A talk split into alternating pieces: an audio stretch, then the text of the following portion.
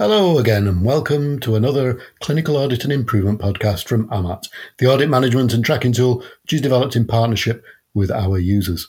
My name's Dom Conlon, and in this episode, I'll be learning all about junior doctor audits and how they're supported. Two guests to welcome to the show today.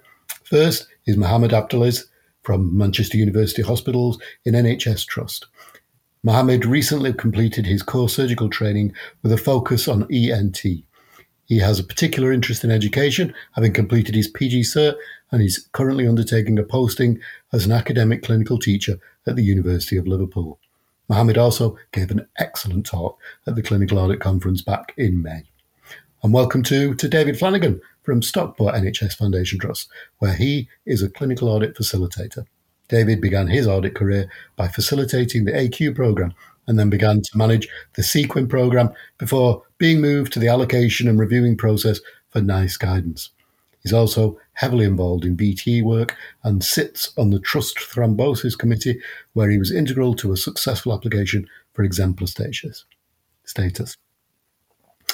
Mohammed, so let's start with you because I know from your comments during the conference that uh, you're an absolute advocate of uh, of junior doctor audits, and you were, it was it was wonderful to see and to hear you talk about them, especially in the kind of Q and A afterwards. I wonder if you could just outline um, what a junior doctor doctor audit actually is me, please. Uh, fantastic. Thank you very much, Dom, for having me around, um, having me on. Um, absolute pleasure to join you guys and talk about a topic which, until a couple of years ago, was definitely not a topic that I ever thought myself to be uh, interested in but now it has become something that I'm I very much get a bit more passionate about than I used to be. Yes. um, the, the the requirement of audit amongst junior doctors very much varies depending on what stage you are in in your career. Um, and it very much depends on which track you're going down in terms of what specialties you want to do. But if I was to summarize it very quickly, I would say initially i think they tried to start very very very gently with for instance the foundation doctors with their exposure to audit. So in instance foundation fy1 they they just need to show evidence of some sort of participation in some sort of qi or audit. And then f2 they, they need to then show that they've completed a project on qi audit but there's no uh, strict specification as to what their participation is in completion whether they're leading it or if they're just running it and it's only when you got into get into training really that the audit requirements become a bit more strict. So, for instance, for core, tra- for core surgical training, which I went through recently, you need one completed audit per year, and the idea is to ideally have it as a closed loop. But that's not a not is not a um, mandatory, you know, um, feature of it. And then if you go into into medicine to do the in, internal medicine training, they've actually moved a little bit away from audits, and their requirements are actually towards QI projects, so quality improvements. So you need to have um, evidence of participation or completion of QI projects, depending on which year you're in. So I would say that really when audits really start to come into their own is when people start applying for registrar training. I think that's really when people start needing audits uh, so, for instance, to do an ENT registrar, to get maximum points, you need to do ten, you need to do eight audits um, to get maximum points to do to, to, be an ENT registrar. And this changes depending on the specialty. But probably ENT is probably one of the more stricter ones. right. Uh, David, have you anything to, to jump in here? What's it from your perspective? How do you how do you fit into this? Uh, well, thanks for that, man. Thanks, Dom for having me on as well. Um, great opportunity. Uh, thanks for that, Mohammed. That, that was really interesting to me because that, that was far more detail than I've ever heard on the actual requirements. um, so, for, from our perspective, what we get told is we need to do an audit to pass our revalidation, and that's about it, or to move up. Mm. Um, so that that was far more detail than I've ever heard. Yeah, and um, yeah, we, we, we, were fairly involved with um, junior doctor clinical audits. Um, we used to go out and train um, at the junior doctor induction but we've been very much scaled back within the last year as to what kind of support we're offering now. So it's very much now we have a trust priority program, and, and that's our involvement. We don't get involved in anything else other than those trust priorities, which are like your national audits and your, your risks, your serious incidents, things like that. So be interested to know what Mohammed thinks of that scaled back um, support from the audit department. Yeah, yeah, absolutely. Is this uh, is this something you, you think is a good idea, Mohammed? Um, well, actually, I was going to ask a follow up question to Yeah. that, actually, David, if that's all right. Um, so, when you said that scaled back in terms of only the the the the sort of the the high priority um, trust um, audits. So, if let's say um, one of the the juniors wanted to do an audit, maybe for their portfolio or for their applications, etc. Would it be that the audit would still get approved, but the support would be limited, or even approval would be scaled back? No, no. So, so we very much encourage them to put them on the system still on AMAT. Um, We need that evidence. Uh, it is with regards to the actual support that the clinical audit department getting involved. So we wouldn't offer any kind of analysis. In fact, what we would do, we'd just put it straight through.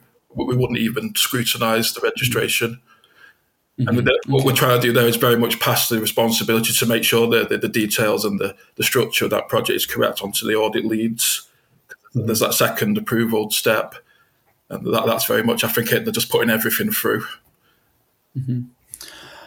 Mm, so my, my initial my initial thoughts for that is is, is I think on the one hand it, it makes ter- it makes complete sense because the number of audits that are being pushed through to the audit departments must, must be astronomical, and trying to try and support all of those it's it's going to be a huge huge feat. I can only imagine. So I think only only yourself will be able to really elaborate on that. Um, I think my own personal experience with audit has been that the audit department has been there very much supportive in terms of guidance, in terms of what to do. Um, but personally, I've had to do a lot of my own um, analysis of data. And I think that's largely because I think, partly from personal experience, just wanting to know how to do the analysis on the one hand. And the other hand, it's, I think, especially in my earlier years, not actually knowing that that was a service that was off, that was offered, because often I think the audits that we do are very small scale compared to trust audits, which are very much much larger, uh, might need a bit a lot more assistance. Yeah. So so we did offer analysis. That that was one of the services we did offer. We, we kind of scaled that back um, with the introduction of AMAT. To be honest, because we're performers in AMAT and then getting it in an Excel spreadsheet, it, we were really not required as much. So uh, the, the emphasis was back on the juniors really to do their own analysis once we got AMAT in place. Hmm. So in terms of training, what do you do? You guys still offer training sessions, um, and do you guys still offer help in terms of uh, obtaining like clinical records and things like that? Yeah, so so we, we offer training, we, we've always offered training. Um, so we did do a session in Pinewood, so that, that's our education centre, and that was quarterly, uh, but the attendance was horrendous, to be honest with you. I mean, we advertised that as aggressively as you could. We had screensavers, posters, all user emails, everything, and I, I can't remember a session with more than four or five people there. That's interesting. I mean, Um, we'll pick up yeah, on that in a, in a bit. No, no, carry on. Tell, tell me more about the training, though. What, what, what would you have done? So we, yeah, in, in the past we we offered a full. Uh, it's very very in depth clinical audit training, everything from the cycle through to the software. Very very in depth. I think it was about an hour and a half the package, but just the requirement didn't seem to be there. As I say, we advertised that as much as you possibly can, and uh, the response was was never particularly good. Um, we, we do offer we offer one to one training for doctors of any level. Um, yeah, but again, they're, they're not taken up very regularly. I don't know if it's something we could be doing better to get the message out there. But we, we, we don't seem to get the response. That's really interesting. I was going to ask it later on, actually, but I'll do it now about the attitude for, for audits. I read um, uh, a, a poll recently um, run by Cask, and uh, they when they were running um, a competition for, for junior doctor audits, and the the, the outstanding uh, comment about it was the word boring. And so it's this kind of thing. Is this? But that's not what I get. That's certainly not what came across in the conference with you, Mohammed. You absolutely thrived on on create um, doing your uh, the Bell's palsy, wasn't it? Um, audit. So could you both talk a little bit more about that attitude towards them?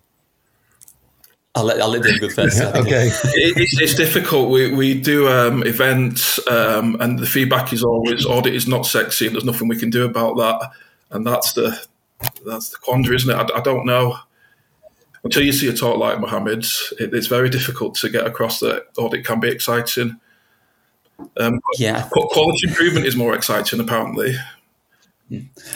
Yes, I, I actually wanted to talk very quickly about quality improvement. Um, so I'll, I'll, I'll answer your question in a second, Yeah, yeah. but regarding the quality improvement, I have noticed a shift towards quality improvement in certain areas. For instance, you can see in for the medics for the IMT training, their requirements for clinical uh, quality improvement rather than audit. And if you when I was doing my foundation program a few years ago, our requirement for, for the region that I was in at the time for my foundation year, which was Yorkshire and Humber Deanery, they were emphasizing quality improvement rather than audit. And I think the, reason behind this is because this is my own personal interpretation of it is because when you go into quality improvement, your your your perspective and the, the the perspective you're coming from is what is something I can make better, and how can I prove that I've made it better. So there's a lot more independent um, and sort of uh, how do I say um, creative thoughts involved in how can I get around this problem. And it's a bit more exciting. Whereas we've been hammered into us this idea that audit is here's a standard. Have you met the standard? If you've not, why not? Okay, so it's coming from measuring the problem rather than finding a solution. Um, and I think this change in perspective for me was the way that I actually got more involved in audit was making my mindset more like when it was with quality improvement, where I'm auditing something that I want to make an improvement on anyway. Mm. But I want to see first, are we hitting the standards and does it need an improvement to start with? So for instance, with the with the with the Bell's palsy that I did, Bell's palsy audit, it was, are we actually treating it well? So is my intervention even worth it? And then we, we made some standards, see had that it was definitely not met, nowhere near me being met.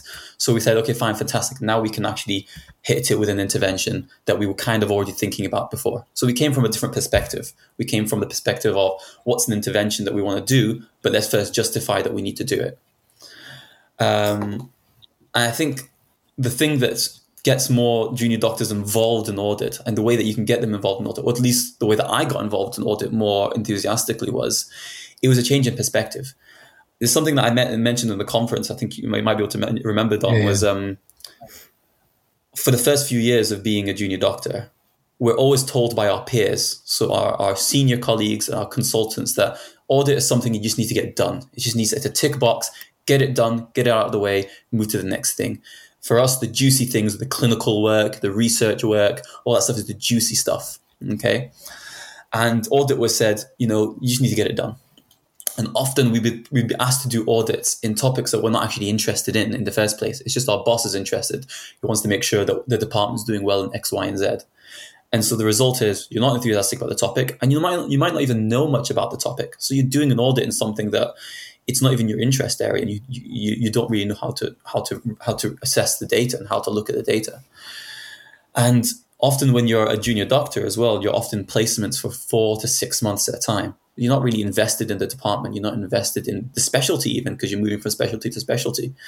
So for you, it's just I'm there for four months. I've already got loads of my plate, loads of clinical work to do. Let me just get this audit done so I can tick it off.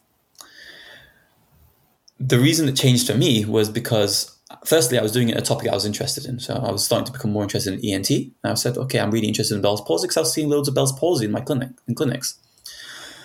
And then the other thing was that I had a registrar. Um, she was, um, I, I, hope she, she won't mind me mentioning her name, uh, Dr. Dr. Herman.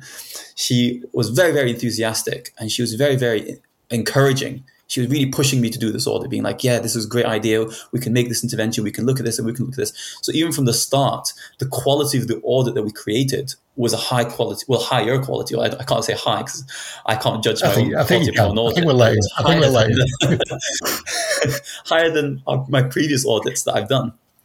And because we wanted to do higher that quality as well, because it's something we wanted to do.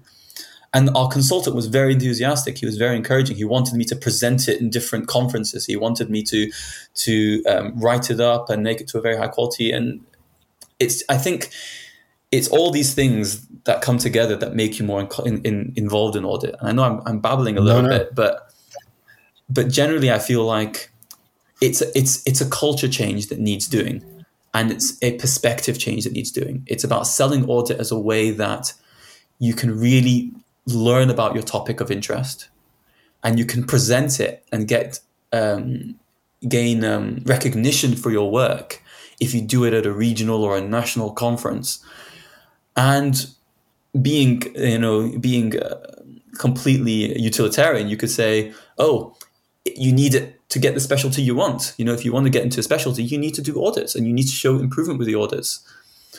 Um, and I think selling it to a person to do audits, you really have to see what their priorities are and really tailor it to them. Because um, what, what what what encouraged me to do audit in a more enthusiastic way won't work for everyone else potentially. Um, yeah. So I'll, I'll, I'll stop no, there no, and I'll elaborate on things that, going forward. That's fantastic. That's fantastic, Mohammed. The and we, something we've heard on, on previous podcasts about the need to change and and people recognizing that it is changing the whole culture around audit um, and great kind of clinical audit specialists uh, are coming on to talk to me about how they're doing that about the communication you're you mentioned David about how, how you, you you push out the information and things like that. So so that that's a really interesting point there. I wonder if you want to pick up on anything that Mohammed said there, David. Yeah, yeah, lo- loads of stuff. Uh, thanks, thanks for that information. Um, going back to the quality improvement versus the audit, I mean, audit is a quality improvement tool, isn't it? But I, I understand what you're saying. Um, just identifying whether we have an issue, that's not the real exciting bit. The exciting bit is then the QI project you put in place once you know there is an issue. Um, the, the, problem, like Mohammed mentioned, is staff have generally moved on by the time that second cycle is ready to go. They're in another specialty, and we, we don't often get those loops closed. Um, it's interesting you said as well. Um, I, will just put you um, in the um, in the role of a junior doctor now at Stockport, and you came to me and said, I, I want to audit um, Bell's palsy, I would say to you, um, sorry, that's not really a trust priority now. We're going to ask you to look at consent, say, or record keeping. Mm-hmm. So your excellent project might not have got off the ground in our current mm. structure, which is something we have to think about really as a trust, to be honest. I mean, you could still do that project if your specialty is on track with all your priority stuff Mm-hmm. But uh, in the first instance, we, we would send you back to your audit lead. Yeah, no, I think, and I think um, it's almost a problem that's unavoidable because audits need to be done yeah. and standards need to be assessed at the end of the day. Um, but it's like you said, I think it's it's it's hard to develop enthusiasm for um, uh, yeah for audits that a we haven't come up with, but even if we haven't come up with, it's sort of more kind of like the running of the trust. Um, and and being devil's advocate as well, a lot of junior doctors will say, "Well, that's not my not my responsibility. That's not my that's not my job role. My job role is to provide clinical work, and if I'm doing an audit, it's because I want to do an audit." Because um, they would say, "Oh, it's not not in my job description." Um, whether it's in their contract or not, I've actually not looked at my contract to see if it, it says I have to do audit. Um, but that's what some that's what that's an argument someone could make. Um, and getting around that is a very difficult one. I, I, I, can't really, without saying, okay, let's massively increase the staffing so that you can have dedicated people to do this, which of course is a, a pipe dream. um, I'm not sure what the solution to that is. Yeah, I mean, so some some of the priority audits they are really interested as well. There's a lot of national audits on there, so they're not all you record keeping and what have you. But but but the the juniors involved are not going to have the same passion are they? Because they didn't come up with the subject, it's not there. So how do passion. how do junior doctors then go about deciding what to do? Mohammed, you tell me about how, from your perspective, how it how it works, and then and then David might follow up with from his. Well, from my perspective, it really much depends on the person's where the person is starting from the beginning. Um, from a lot of my colleagues, my junior colleagues who do, get involved in audit, the first step of the audit process is they will go to their consultant and be like, I need an audit. Please, can you tell me a good idea for an audit or an audit needs right. doing? Hopefully, they hope for a very easy audit that can get done in within couple of weeks. Uh, then they can say, "Fantastic, I've done my audit." If someone actually wants to do an audit, then it becomes a bit more tricky. The person has to have some sort of engagement with the subject, and then they have to. Then it ends up being a bit of a discussion between themselves, their registrar, their consultant about what audits firstly have not been done, because of course you don't want to be repeating an audit, and also whether their idea is actually feasible. Um, so this Bell's palsy audit that was actually brought to me was actually suggested to me by my registrar at the time. Um, but it was discussed with me. We discussed with how we were going to do it, what the steps were going to be, and it made me a bit more, more interested. Um, but in all honesty, it's very hard to come up with an audit topic, really, that's interesting. Um, because most people, it's like we said, they just want to do a tick box, and they just, or they just go on the guidance of their their seniors. Can, can I ask, yeah. did, did you know your audit lead was at the time? In terms of my consultant? Yeah, did you know that he has a specific audit lead? I just wondered whether you knew who it was and whether you spoke to them. Um, I spoke, so I was pushed in the direction of one of the ENT consultants who was the lead for that project. But whether it's the audit lead for the department, I would not be able to tell you. I know who my current audit lead is um, at my current trust. Uh, but that's because as well, my audit lead, my current trust is very enthusiastic and she's very proactive in terms of every so often being like, okay, audit, audit, audit, audit, audit. Everyone needs to get some audit done. Tell me where you are in your audit. What's your next step? And she follows up us up on a very regular basis in terms of making sure we close the loop. So the, the reason I asked that is because I think it was 2019, possibly. I don't know what um, what year your audit was, but in 2019 we went and we trained every audit lead in the trust and I just wondered that, they were then supposed to uh, repeat that training to potential juniors who were looking at audits. I just wondered whether you had any of that interaction with it. Mr. Milan Ruddick, it was at the time. Oh, Mr. Ruddick. Yeah, so he was actually the, the he was the lead for my, my project as well. Right. Um, I would say, with the exception of the induction when I came to Stockport, I didn't receive any formal um, audit training during my core surgical training.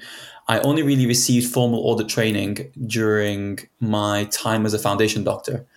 And that was because I think we had a full day of QI and audit training where we went to, an, we all, as a region, we all went to one place. It was very engaging, very interactive. And I think that their, their emphasis wasn't saying, here's how you do audit. They were saying, oh, let's think of some ideas of what potential audit projects can be and maybe discuss it in a group and how you could potentially audit this topic and how you would then, what you intervention would you would do. So the aim was that at the end of that day, everyone had in their head an audit project they were going to do that was planned with a potential intervention, etc., etc. And I think that was really, really helpful for me going forward. Did you say you did receive some training at induction? We had I think as some we had definitely the audit department came and gave us a lot of introduction in terms of what support was available, um, how to get contact with them, and how to arrange further training. I think if we needed, um, so we knew I think from the get go that the audit department was there and they were available. Yeah, we, have been taken off now. We're definitely not doing that now. Oh, so yeah, it sounds like a shame, doesn't it? And and is this down to staffing issues, David? Uh, I, I don't. I think we were just told they were too busy to just priorities and yeah, yeah, yeah. just it wasn't a priority. Yeah, that, yeah, um, and, and and this is the thing, isn't it? There's so much kind of pressure on all aspects of the NHS that it is you know, prioritization is is key at everything, every stage. So I'm interested in the difference in the the audit and the, the clinical audit and the QI. And and like you, Mohammed, you sort of said earlier on that the QI was the was the cool bit, the, the bit that was most exciting. So, would it be is QI training given as part of it? So we, we don't specifically uh, offer any training on QIs because of a separate department in the trust. Right. So there is a QI department which is completely separate from the audit department. Um, they, they take on massive trust-wide projects. They don't really look at the smaller things. I think they've only got about seven or eight projects running at any one time. But no, we, we don't offer QI training and QI methodology at audit training. No. And how far far back does this go, uh, Mohammed? Is it something you do as a student as well, or you dro- are you dropped into it?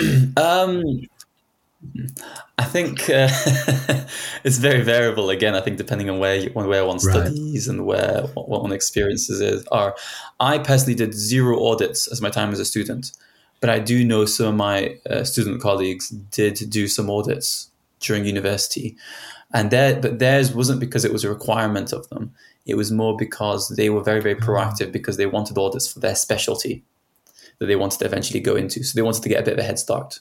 We did get training. We got formal training on audit at university, quite quite a lot in terms of especially telling us what the what classifies an audit and what the minimum requirements for an audit and the difference between audit and QI. But again, I think that's very variable depending on where you on where where, where one has gone. So you mentioned about uh, David mentioned earlier about uh, the audits after a doctor moves on, uh, leaving them kind of hanging, perhaps, and so on. What could you elaborate a bit more on that for me? What happens then? What do you do with them? Uh, this is this is a this is a this is a very interesting point. Actually, it's a really interesting and it's a, it's a huge problem. Um, generally, um, when someone leaves the trust, they almost often the, the, the the mindset that some people have, and I am my, myself on occasion have had is, well, I'm done. That's it. On to on to the next thing um, because there's the assumption that well I've done one cycle, um, they can get someone else to do the other cycle. You know, it's it's uh, I've I've done my part, I've done my half cycle. That's it. It's up to the department to decide if it needs to be cycle, uh, it needs to be run again or not. And in a in a way, I can kind of appreciate that because as soon as you go to a new department, for the first month you get your you're finding your feet and you're trying to work out what's going on, how to do it, do the work. And then the other thing is that once you're in that department, then you then have new pressures placed upon you and new expectations placed upon you. And this is more so when you go to a new hospital because you have a new boss, and the new boss has priorities in terms of research and audit that wants you to get done. And so to try to then look to the past and do that audit um, is tricky. You have to be really invested in the audit, I think, to come back and do it. So I actually did the second cycle of my Bell's palsy audit after I had left Tame, uh, Stockport and I had moved to Tameside. Um, so I, I, had to I came back after hours and just and and did my audit on a, on a day that was half day or something like that. But you're not gonna. It, it's going to be very hard to expect yeah. that. I think from someone who, in the first place, didn't want to do the audit. Good point. Good point. David, anything to throw in there? Yeah, so um, so if the first cycle is complete and the doctor moves on, I mean, it, it's not ideal, but it's, it's, not the end of the world. I think the issue is when they move on before the first cycle is complete. that, that's, that's, the biggest issue we face. That happens more, more often than you'd think. Gosh. Yeah, yeah. So for the second cycle, we we just uh, we send it back to the audit leader and say, please, can you find someone else to right. do this re-audit? Yeah, yeah. It's obviously important. Yeah, I must admit there have been times where I've gone into a department and then there's an audit that's almost done. There's like the last few steps, and the audit lead would come to me and be like, "Can can you just make this into a presentation and please present it at the local audit meeting for the department, just so we can tick it off." And you're like, "All right, fine." That sounds good, doesn't it? You, you get to claim the credit. it's great. sort of, sort of. You still have to say that you know I didn't collect the data, I didn't do the analysis, I just presented it. So, so you almost get the work without getting yeah, full yeah. glory, which is a bit of a, a pain. So I think uh, we're kind of uh, coming up to, to our time. Um, so I'd like to ask you both what advice you've got for anybody embarking on a clinical audit project or a quality improvement project, whichever you want. What advice to, to engage with them to, to, to get it to, to maximize the benefits? It's quite a difficult one. Um, be passionate about it. Um, look to audit something you are passionate about. Plan it. Definitely the planning. Uh, don't just jump in. Yeah, and uh, just consult your clinical and audit leads as well. They're, they're the ones who've been doing it. They've yeah. got the expertise, and the clinical audit department is still here to help.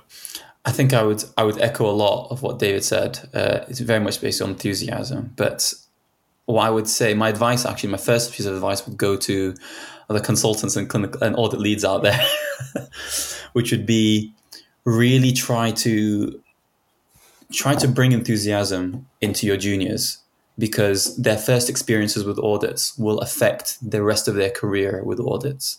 If they start off on the right foot, they will continue on the right foot.